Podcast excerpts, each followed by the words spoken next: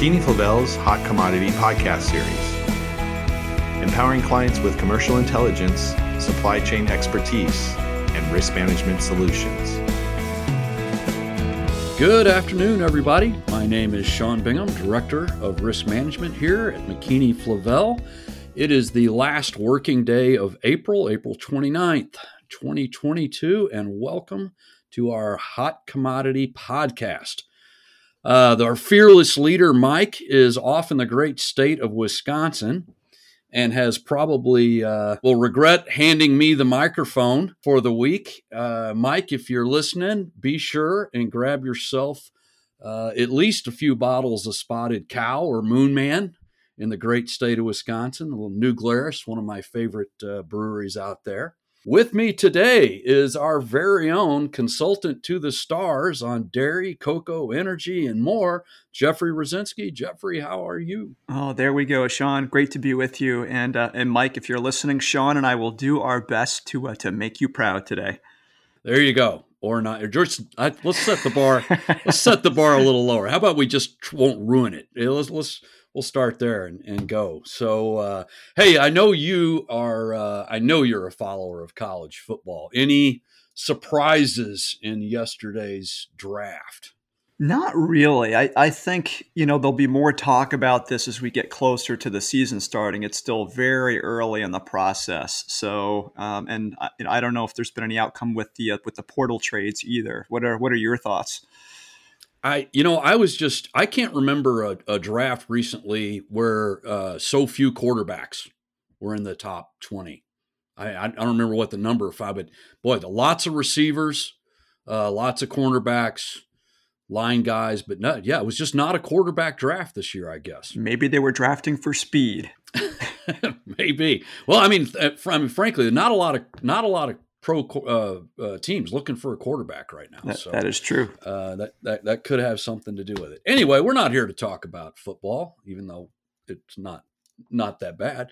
Um, Jeffrey, I'm going to let you uh, chat about what's on your mind uh, with crops. You know, we're kind of getting into the the the meat of the spring plant, and uh, you know, we wrap that up, and then I'll I'm going to touch a little bit on what the Fed's going to be doing next week, and then we'll we'll let people move on. Yeah, Sean, that sounds fantastic. So, as as most of our listeners probably know, we did our spring seminar this last week, so we're just just f- freshly back from that seminar, and a couple of key, I guess, learnings or, or takeaways from that from that seminar. And I'll lead off with um, March 20th was obviously the first official day of spring. And next week, hard to believe, uh, as Sean said, today's the last, uh, you know, last Friday and the last, um, you know, work day of the month of April. And next, uh, next week, we're into the first week of May. Um, but being in Chicago this last week, it certainly didn't feel that way. So no, it did not. Yeah, lots of people wearing coats and highs in the in the mid to upper 30s, and it uh, definitely a very cold and late start to uh, spring planting um, season this year. And two crops in particular kind of um, kind of get get me concerned about that. The first being corn. Um, and if you look at the um, the latest crop progress report that came out this last week, we are clearly lagging where we were last year. We're only about 50% of the levels we saw last year at this time of the year, and basically nothing really emerged other than in the states of uh, I think it was North Carolina and Texas.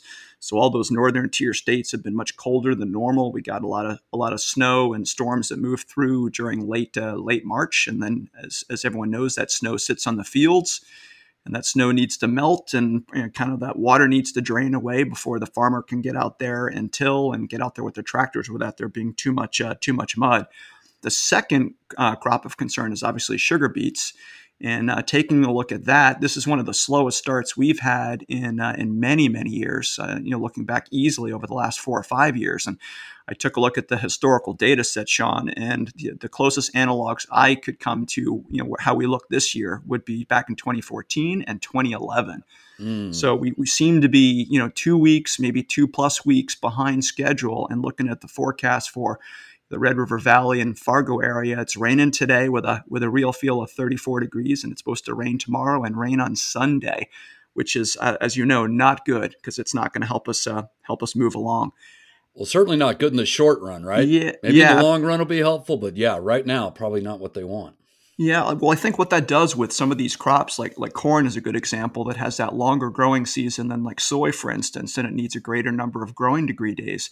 You uh, you shorten that window, so like everything will need to go right when that crop finally. I mean, it will get planted, it will go in the ground, but I think you kind of test the limits of what can be achieved from a yield standpoint, unless things are perfect and optimal from like a weather perspective with a good mix of like rain and, and sunshine kind of you know occurring in regular intervals through the rest of the season and enough days where it's warm enough where you get those positive growing degree days to, to make the crop. So like it, it gets tougher and tougher when you shorten that window with the time that's available to you to uh, to achieve that for for sure. Yeah absolutely. And then i guess the second um, takeaway in listening to all the speakers at the se- at the seminar this last week um, you know, we had speakers on wheat and oil seeds and corn.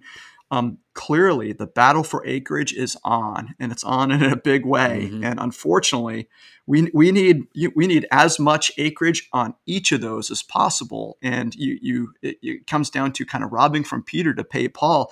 If you get more acres of one crop, it kind of comes out of the hide of the other one. And unfortunately, if you look at the prices of all these that are trading at multi-year or life of contract highs, you know, we clearly need more acres of all of those, and I don't know mm. how you satisfy everybody um, at, at, the same time with the with the finite amount of, uh, of arable land that's uh, that's available to plant. So those are you know certainly a lot to keep your keep your eye on. And as the buyer right now, I'm, I'm really not liking the spring weather we're seeing. That's that's for sure. It has it has not been a good start. That is that is true. Uh, any other uh, things on your mind? We'll switch seats here. You can you can be in the uh, hot seat, and I'll serve as host now. So, uh, so, yeah. so Sean, t- uh, you were you spoke on the economy, and you've been a big advocate in talking about you know the Fed being behind the curve and the need to act, and you know really the slowing uh, recession that's on the horizon yeah. unless they step up and do something. Um, so we have an FOMC meeting coming on coming next week, and you've been talking about the the, the, the increased risk or chance of a 50 basis point hike. Yep you know, how are you seeing things? Well, I, that's exactly right. I would, and I want to say you mentioned the uh, spring seminar, and I, would be crazy not to take this opportunity to thank everybody that came, whether you came in person or you watched uh, virtually. Uh, we had a we had a really great turnout. We had a lot of fun.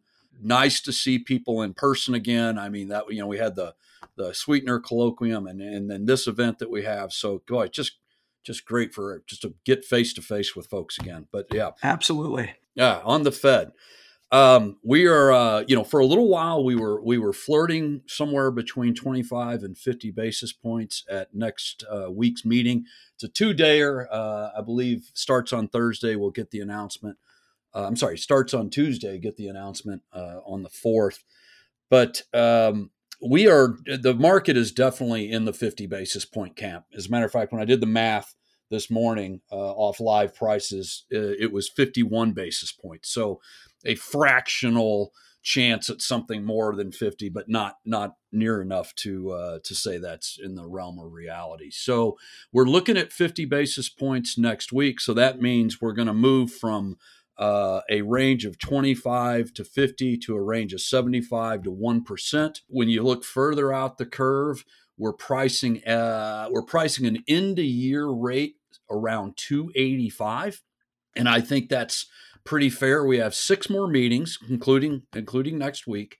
Uh, I think we we ought to be prepared for 50 basis points at each and every one of those meetings because like you said, we are they are way, way, way behind inflation. Uh, I said it at the at our spring seminar the last time. The last two times we hit eight and a half percent CPI inflation. I believe the first time uh, Fed funds rate was about ten percent. The second time it was in line at, with uh, CPI inflation at eight and a half percent. And here we are today at eight and a half percent again, and we have a effective rate, you know, where it's actually trading at uh, just over uh, 0.3%. So it's, uh, we have a long way to go, or the Fed has a long way to go, and the market is clearly reacting to it. We're seeing the stock market starting to price in the possibility or the very good likelihood of a recession. Uh, one of our speakers talked about truck freight rates coming down. I think we've seen some mixed information on that but it is certainly an, an economic indicator that when truck freight rates do go down, it's another sign that a recession is looming. Usually, you know you can kind of per, you can't predict them perfectly, but uh, once the Fed starts raising rates and we see that inversion of the Treasury curve, the the the impending recession is 12 to 15 months away, and we got a we got an early number. We had, they had GDP came in at minus 1.4 percent, and that that was uh, way below expectations. We were looking for a dip to about 1.1, and so we're already into negative numbers.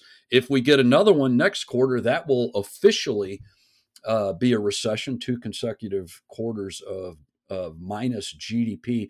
But I think this is just the growing pangs or the the first pangs of what is uh, a longer term recession to come in about uh, 12 to 15 months. So I don't know what your thoughts are. Yeah. Yes, this is clearly the Fed then, in your opinion, kind of applying the brakes finally. And I know uh, Chairman Powell did allude to that 50 basis points was was clearly on the table. Is that him then telegraphing to the market to that that should be what they're what to expect in next week's meeting? In your opinion, Sean? It is absolutely, and the Fed has a very long history of they do not want to shock the market. That is not how they like to operate. So they're very good about telegraphing their intentions uh, months in advance if they can. They like to kind of steer the market where they want it to go uh, before they actually start turning the wheel, so to speak. And, and we saw this through the credit crisis. I've been trading Fed funds for the better part of the last 20 plus years. And so the Fed doesn't, they, they're not really in favor of shocking the market. So they, they're going to stay they're going to keep our expectations uh, well out the curve. And so when he came out and said, "Yep, we're going to, you know, we're likely to go 50, and we're likely to go 50 many more times," I think that's him saying, "Just get prepared. It's coming. We don't want to. We don't want to freak anybody out. Don't don't say we didn't warn you." Uh, but it, it's it's coming down the line. So, so, so back to football. Put your put your helmet and your pads on because you're going to get tackled. we start. Exactly. We started with football. We'll finish with football. We, we can end it with football. That's about right. Yeah, get uh, get strap your helmet down because uh, it's uh, like I said at the at the seminar. I think inflation's going to get a little worse before it gets better. But uh, folks, down the line, we're going to see that demand destruction. We're going to see. Uh, we're going to see uh, probably some change in energy policy down the road, and we're in, in high rates is going to slow uh, slow the economy. Now, I would even heard here recently the uh, Biden administration is talking about maybe some hiking and some taxes, and hmm. that'll hmm. that will slow things down for sure as well. You got some other thoughts? Yeah. No, I was just going to say we'd be remiss uh, with with Mike not with us to say everyone should be living with a with an attitude of gratitude uh, before before we sign off. And it was great to, like I said, I echo everything you said. It was great to see everyone in person this last week at the seminar and being back to that sort of a sort of a format. Just wishing everyone a uh, a, a very happy, safe, and uh, and nice weekend coming up. Absolutely. So um, so it's my first run at uh, at uh, hosting today, but so I got a couple things I got to get here. One, uh, if if if you're not on the uh, IQ platform, get on the IQ platform. Reach out to your McKinney Flavel consultant. We'll get you on there. It's a great uh, a great hub of information, and I'm sure we'll put some of some of that genius information out of the spring seminar. We'll get on there. We have an upcoming uh, next webinar planned for May 25th, and I think that's going to be another of our hot new ingredient series that's coming. So more more information on that. Uh, you already you already said it. Live with an attitude of gratitude. I like to. I have another one that's very similar to that, and that is uh, your your attitude directs your altitude. So uh, have a good attitude, and it will uh, impact your altitude. So we're going to leave it there. And until next time, everybody enjoy their weekend and be safe. That concludes this podcast episode. For expanded commentary and more detailed information, log on to McKinney Flavel's IQ Ingredient Intelligence platform and listen to our Market Insights podcast. If you're not a subscriber, visit mckinney-flavel.com for more information. And as always, follow us on YouTube, LinkedIn, Facebook, and Twitter.